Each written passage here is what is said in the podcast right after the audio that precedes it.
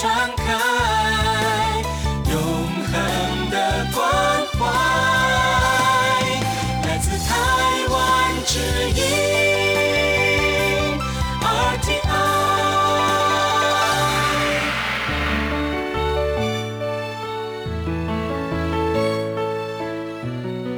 欢迎收听《相逢有诗》，我是石凡。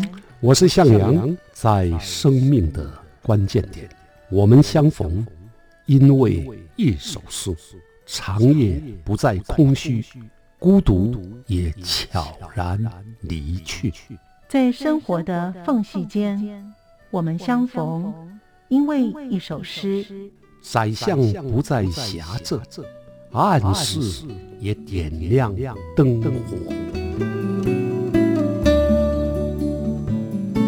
欢迎收听由向阳和徐凡主持的《相逢有诗》，与您共享好诗。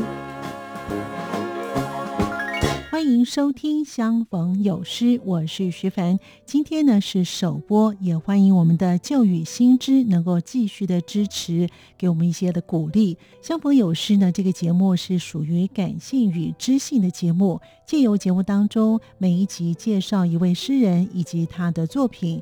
向阳老师他是知名的诗人作家，借由老师在诗的领域的专业，与听众朋友分享百年来台湾新诗的发展的历程，并且透过诗人的诗来了解当时他身处的时代。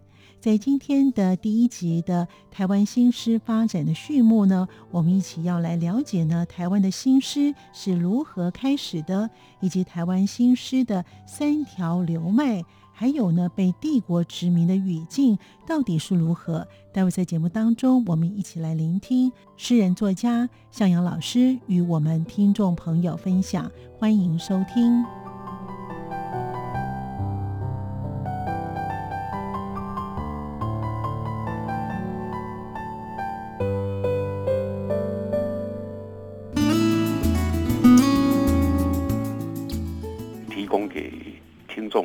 半个小时听觉的享受跟心灵的安顿。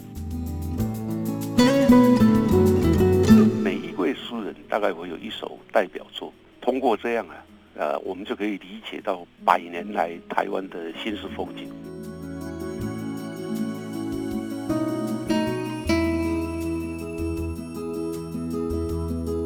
我的设想就是希望这是一个感性跟知性兼具的节目。欢迎收听《相逢有诗》，我是徐凡。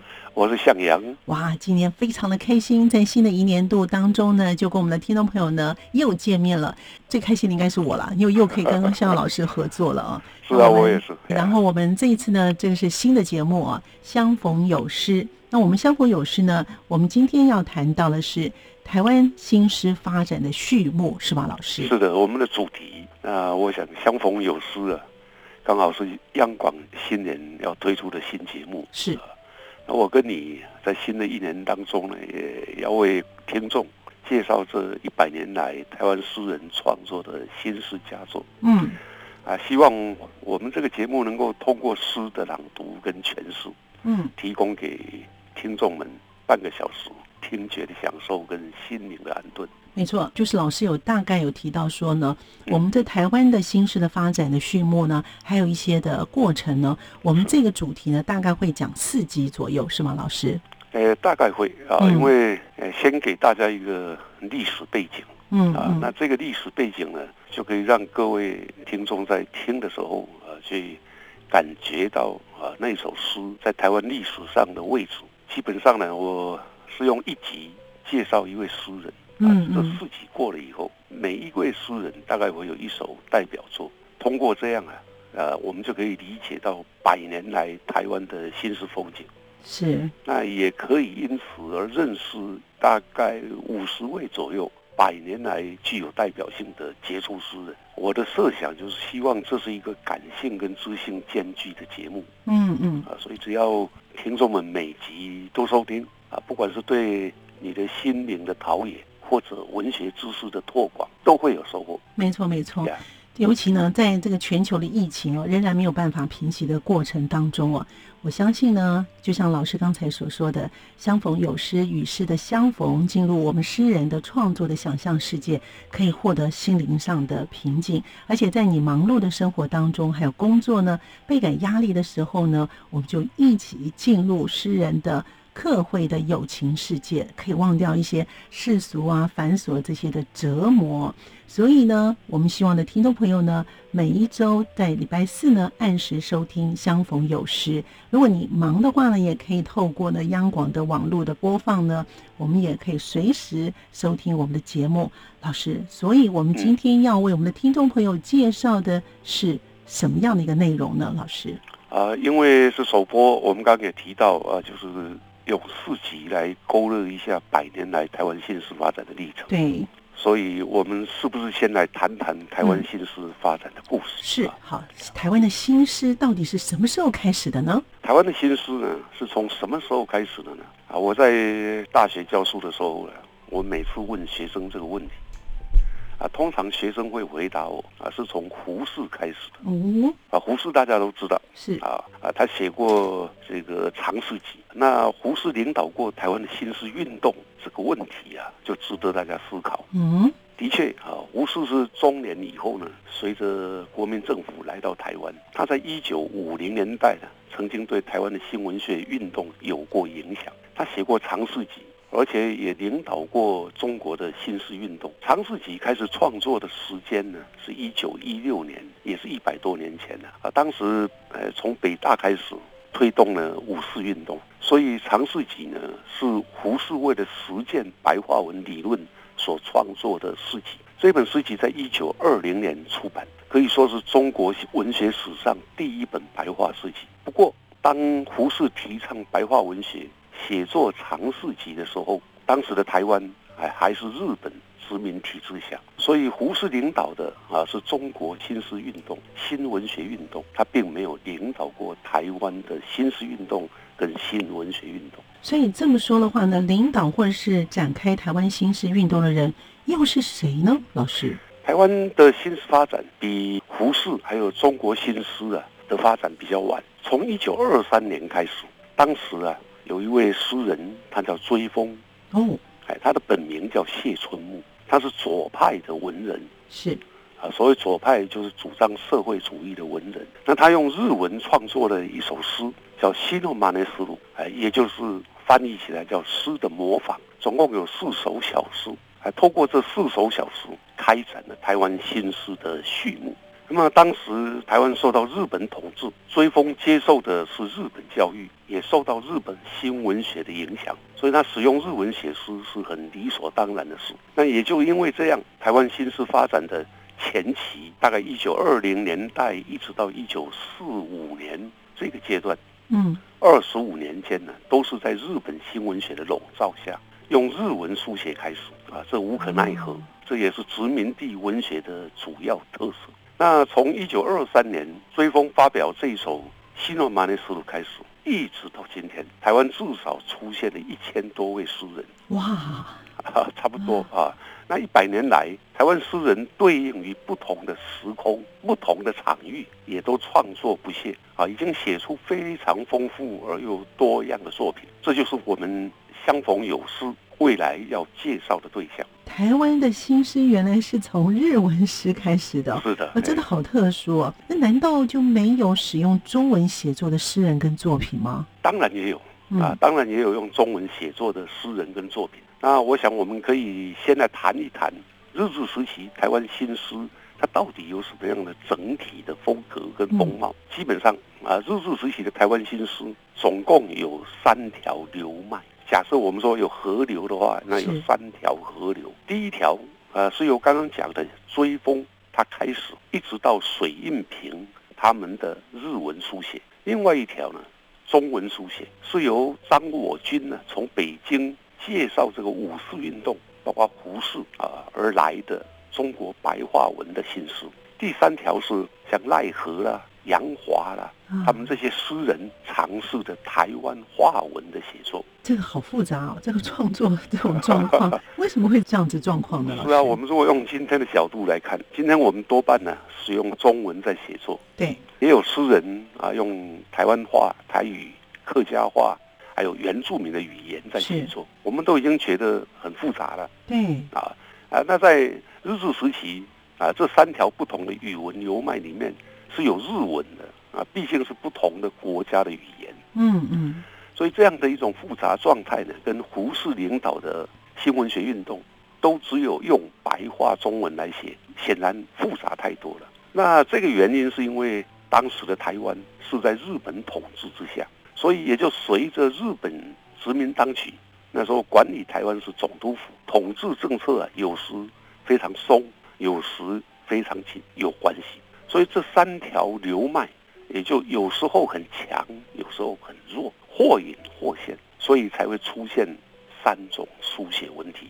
那在日治时期的台湾的新诗的发展呢，就已经开始这么的复杂，还有多样。老师是不是可以说的更详细一点呢？好，我们用时间来说，哎，日本是一八九五年统治台湾，对，当中经过二十多年呢，因为台湾人民反抗，嗯，所以有武力的抗日时期。对，那一直到一九二零年就出现了啊、文官的统治，所以一九二零年之后呢，日本总督府统治台湾的策略开始放松，但这个阶段的年轻人呢，啊，他们都接受了日本的教育，所以出现了日文书。那接着会看到张我军带来的中文书。那么到了一九三零年代之后，台湾话文就出现了。所以，我们今天如果要阅读日治年代的台湾形势，对，就会面对三种语文的挑战。而当年的诗人，就是一百年前这些诗人，他们是要在这三种语文当中做一个选择。有些诗人他没有选择余地，因为他从小到大啊只懂得日文。对，有些诗人呢是受到了五四运动的影响，就读了不少中国作家的作品啊，包括胡适啊、呃鲁迅啊，所以他们可以用比较流利的中文写诗。那另外有些诗人呢，啊，他有一个理念，他为了推动台湾话文，所以除了使用中文之外，也开始用台湾话来写诗。二零年代到三零年代，这三种语文呢互相的影响啊，而且他们也辩论啊，到底应该使用什么语言。那了解这样的差异啊，我们大概就不会再认为胡适啊是台湾新诗的领导人，嗯嗯，也不会再认为台湾新诗啊是受到中国五四运动影响所生产，因为它的影响太多了啊，嗯不是只有中国五四运动，当然是影响的源头之一，对。但是也只是之一。所以在那个时期，就是被帝国殖民的语境啊。老师是不是可以多举几位呢具有代表性的诗人，那用他们的诗作呢，让我们的听众能够实际的了解当年的台湾新诗的特色呢？好，那我们呃这几个礼拜呃就会根据这三种语文的创作是，啊，举代表性的诗人跟诗作嗯，啊，来让听众们啊了解当时的台湾新诗现象。首先，我们先介绍一开头的日文诗人，所以我想先举这个追风，还有一位王白渊做例子。是，追风呢，跟王白渊他们用日文写书是最早出发的两个人，但是我必须说明，虽然他们使用了日文，我们还是可以在他们的诗作当中看到日本殖民下台湾人的认同问题，而其中呢，也有着被殖民的无奈跟苍凉，以及丧失语言自主权的语境。哎，我们先举追风写的诗的模仿，当中有两首小诗，对，一首叫《赞美藩王》，一首叫《煤炭颂》来做例子。《赞美藩王》的中译呀、啊，用中文啊是这样的，我要先请你朗读一下。好的，我赞美你，你以你的手、你的力量建立你的王国，赢得你的爱人。你不剽窃人家的功劳，我赞美你，你不虚伪，你不掩饰，望你所望的，爱你所爱的，你不摆架子。练得很好啊！你看看，我们从这首诗里面呢，啊，会看到一个对比较早的台湾的原住民社会的那种歌颂。那基本上这首诗呢，是通过对台湾原住民啊的领导人他的赞颂，来表现诗人呢，他在受到日本外来统治的殖民悲哀，而且里面有一个想要建立自主的乌托邦的向往。所以这里面说啊，会有忘你所忘的，爱你所爱的这样的自由的向往。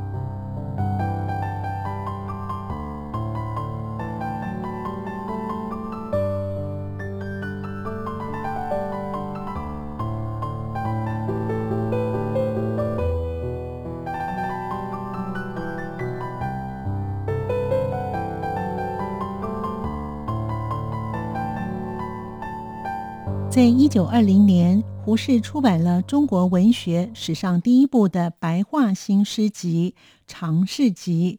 台湾还在日本殖民的体制之下，因此向阳老师说，胡适所领导的是中国的新诗运动以及新文学运动，他并没有领导过台湾的新诗运动和新文学运动。然而，台湾的新诗发展是稍晚于中国新诗。胡适在一九二三年追封谢春木，以日文创作的诗的模仿，开展了台湾新诗的序幕。在日治时代，台湾新诗必须要面对三种语文的挑战。当年的诗人要做出抉择。有些诗人只懂日文，有些诗人受到中国五四文学的影响，阅读了许多中国的作家，可以用比较流利的中文来写诗。有些诗人为了要推动台湾语文，除了使用中文，也用台湾话来写诗。我们就继续聆听向阳老师，让我们更加了解这三种语文的创作与几位代表性的诗人和诗作。欢迎您继续的收听。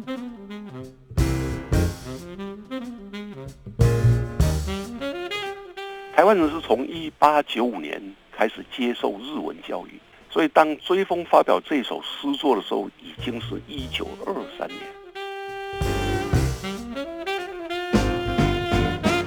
诗啊，基本上是这样的，诗啊是一种心声啊，言为心声。那诗呢，啊，基本上表现了一个诗人他的感受。也可以说啊，诗啊就是一种诗人个人的感受。追风这首诗的模仿，它有比较重要的意义。首先呢，这可以说是台湾新诗史上第一次看到的日文的作品。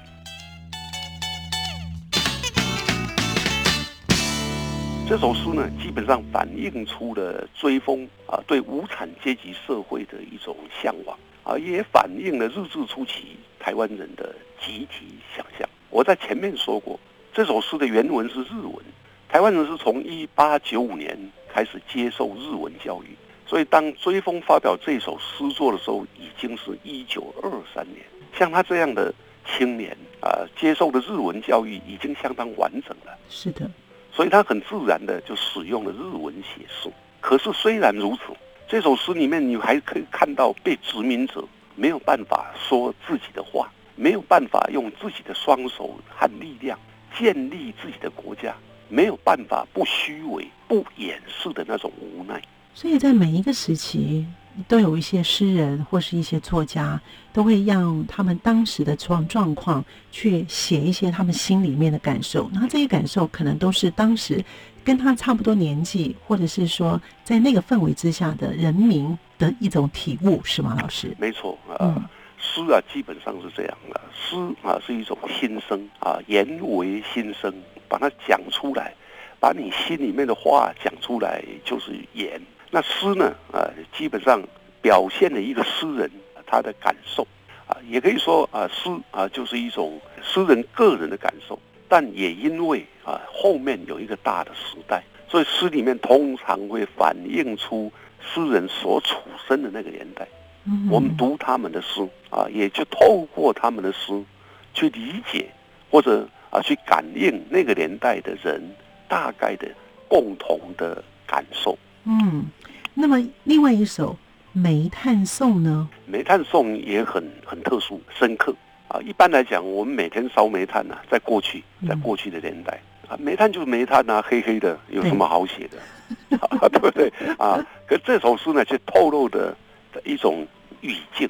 嗯，那这语境是什么呢？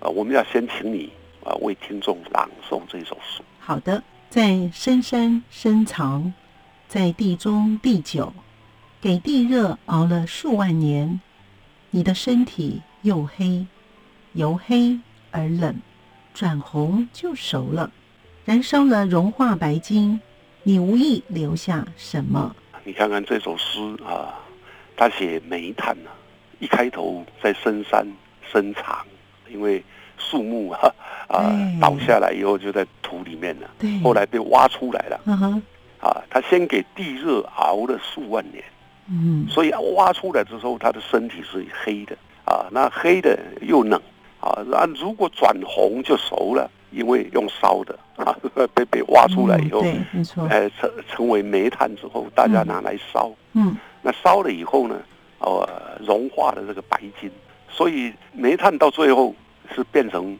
灰啊，就是煤灰，没有嗯留下任何东西。没错啊，，这首诗要谈的就是这样。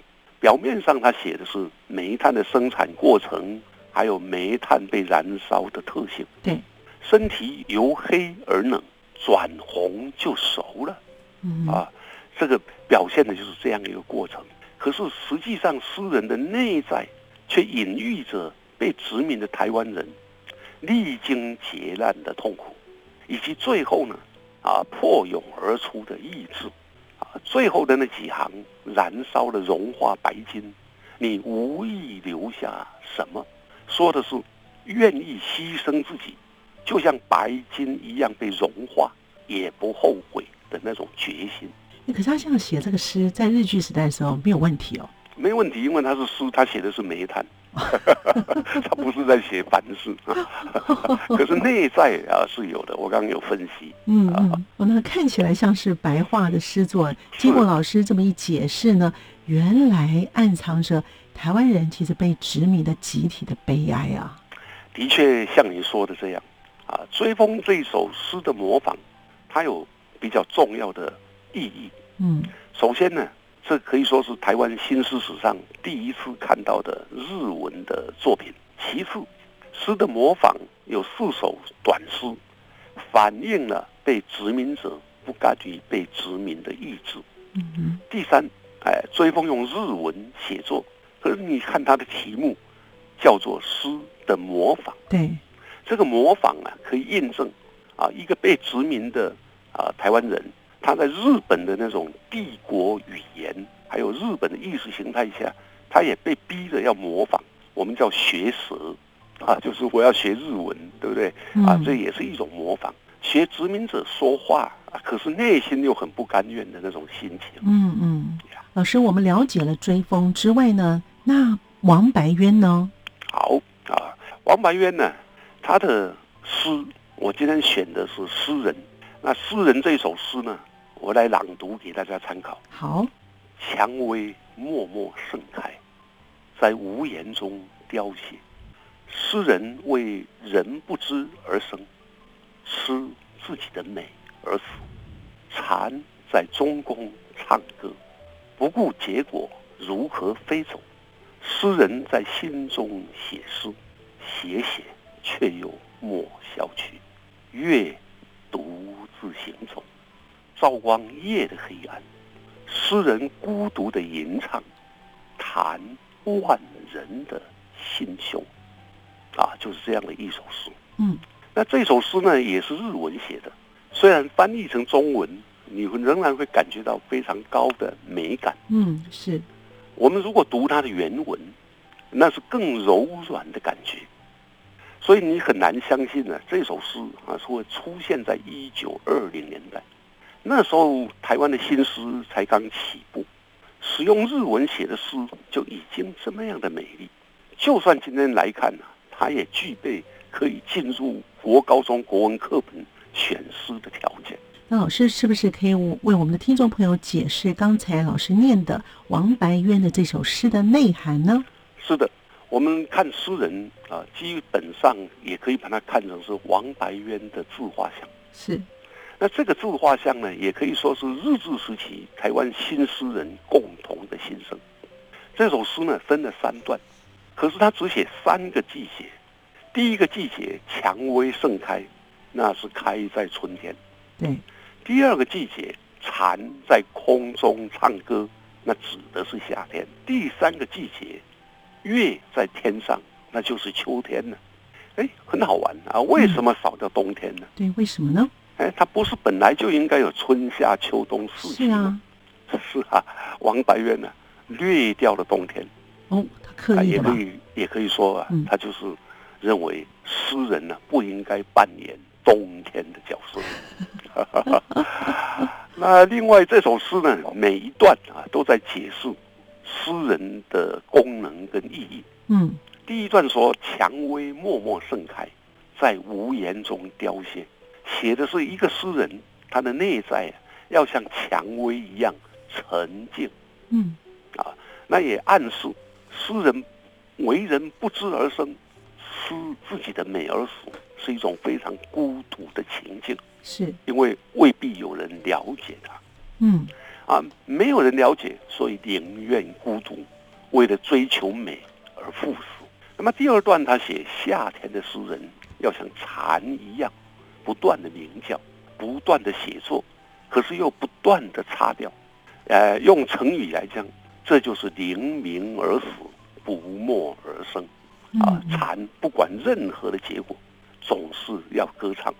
那第三段写秋天，用诗人来说的话，诗人就像月亮一样，在天上独自行走，他却能照亮黑暗，成为让人们啊向往的境界。嗯所以它展现的是秋天的明月的光华，嗯，可以让百姓众生啊他们的苦闷可以疏解。可是即使如此，呃，诗人还是孤独的，所以他叫孤独吟唱。嗯嗯，那这首诗啊，放到日治时期的台湾，作为诗人的自勉，或者对殖民地社会的使命，可以说是很有意义的。是。哇，这个时间过得真快啊！哈，每次听诗的感觉呢，日子过得真的好快啊！是所以，我们今天的节目就只能暂时到这里喽。是的，没错啊。嗯那我想，我们这个节目啊，大概有一年的时间，对啊，所以请各位听众啊，继续的追下去。是，我们希望我们的听众朋友不要忘了继续收听《相逢有诗》，我们下次见了，拜拜。拜拜。